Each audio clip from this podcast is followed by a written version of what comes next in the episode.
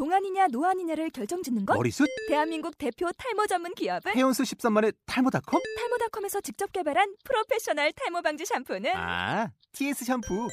늘어진 두피 모공을 꽉! 단 한 올의 모발까지 꽉! 사용할수록 풍성해지는 나의 모발. 이제 탈모 고민 끝! TS 샴푸.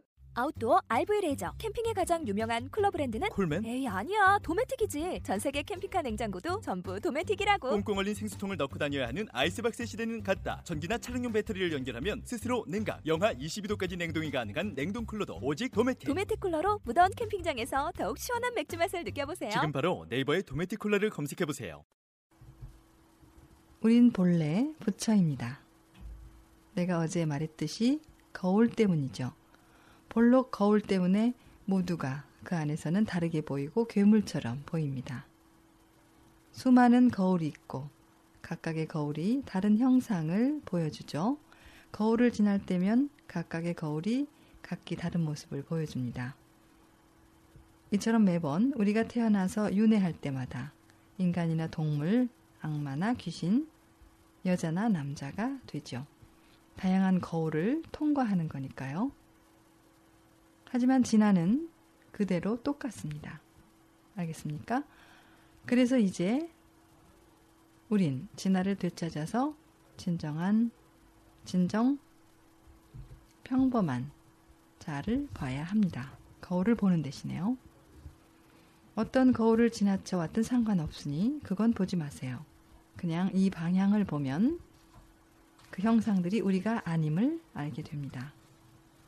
하지만 거기를 보는데 익숙하기 때문에 더 영리한 사람이 진화를 알고서 그 거울이 우리를 속인다는 걸 아는 사람이 있어서 사실을 알려줘도 즉시 그 말을 믿지는 못합니다.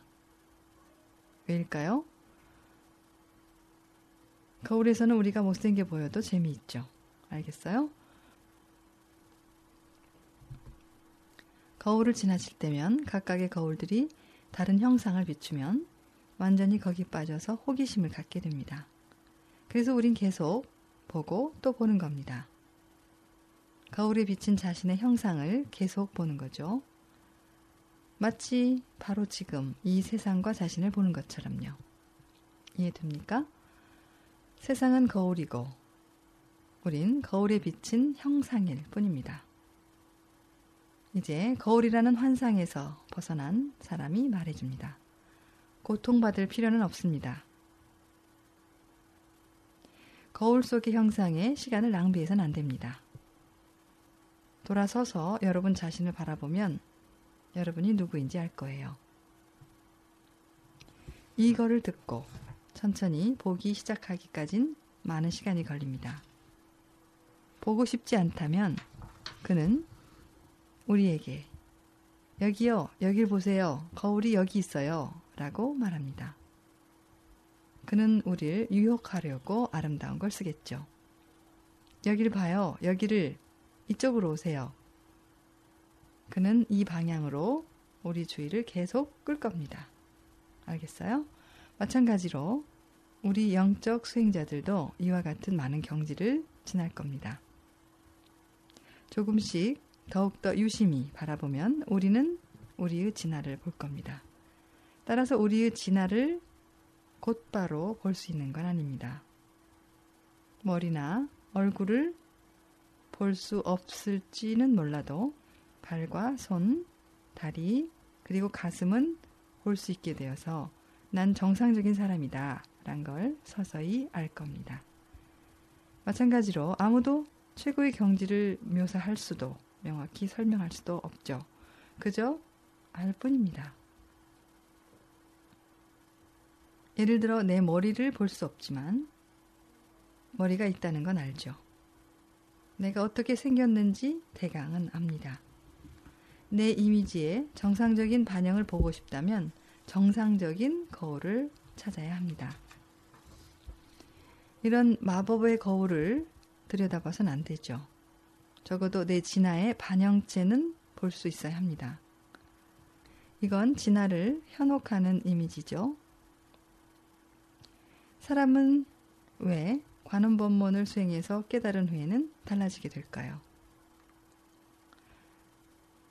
아세요? 그건 또 다른 거울을 보고 있기 때문입니다. 자신의 진화를 아직 보지 못했거나 단지 작은 부분만 보았다 해도 들여다볼 다른 거울을 찾아야 한다는 것은 압니다.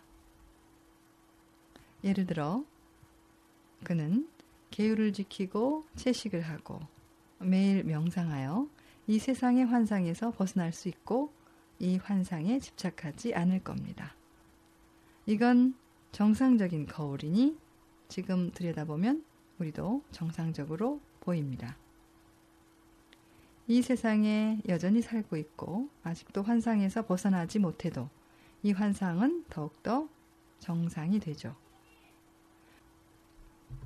그러므로 사람이 영적 수행을 하고 도덕적이고 물론 계율을 지킨다면 그의 삶은 수행하지 않는 다른 사람들과 다르게 보일 겁니다. 그의 삶은 참 순수하고 정연하고 편안하며 평탄합니다. 수행하지 않는 이들의 삶은 왜곡되어 모든 게 고통이고 모든 게 곤란하고 화나게 되죠. 이건 그들이 다른 거울을 보고 있기 때문입니다.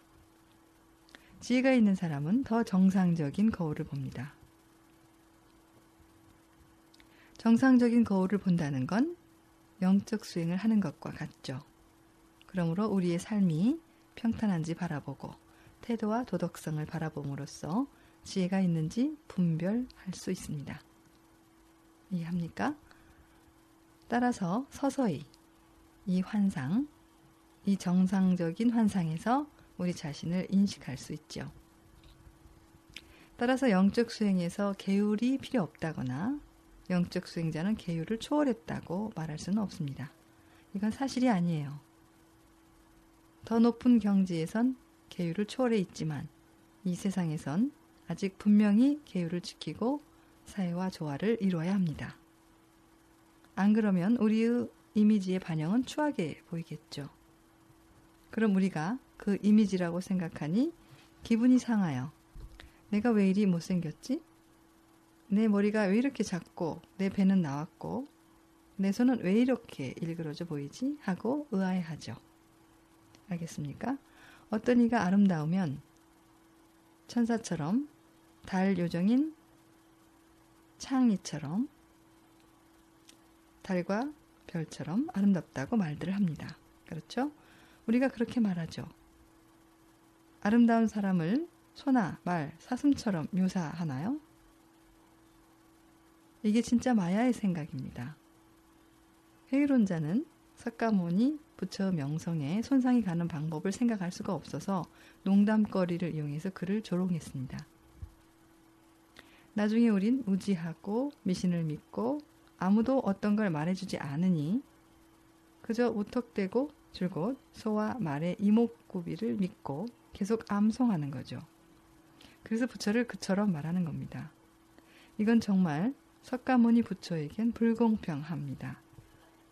그에게 정말 불공평하다는데 동의하죠? 우리는 부처가 된 후에도 전처럼 똑같이 보입니다. 물론 더 아름답게 보이겠죠? 사람들을 매우 편안하게 만드는 매력과 아름다움이 있을 겁니다. 우리를 보면 볼수록 더욱더 편안해지고 우리를 보고 싶어 합니다. 우리를 보고 나면 우리를 떠나고 싶어 하지 않고 바라보는 게 전혀 실증 나지도 않죠. 그래서 경전에도 석가모니 부처가 살아 생전에 대중 앞에 나타날 때마다 그의 제자들은 합장하고서 그를 줄곧 응시하고 있었다고 써 있습니다.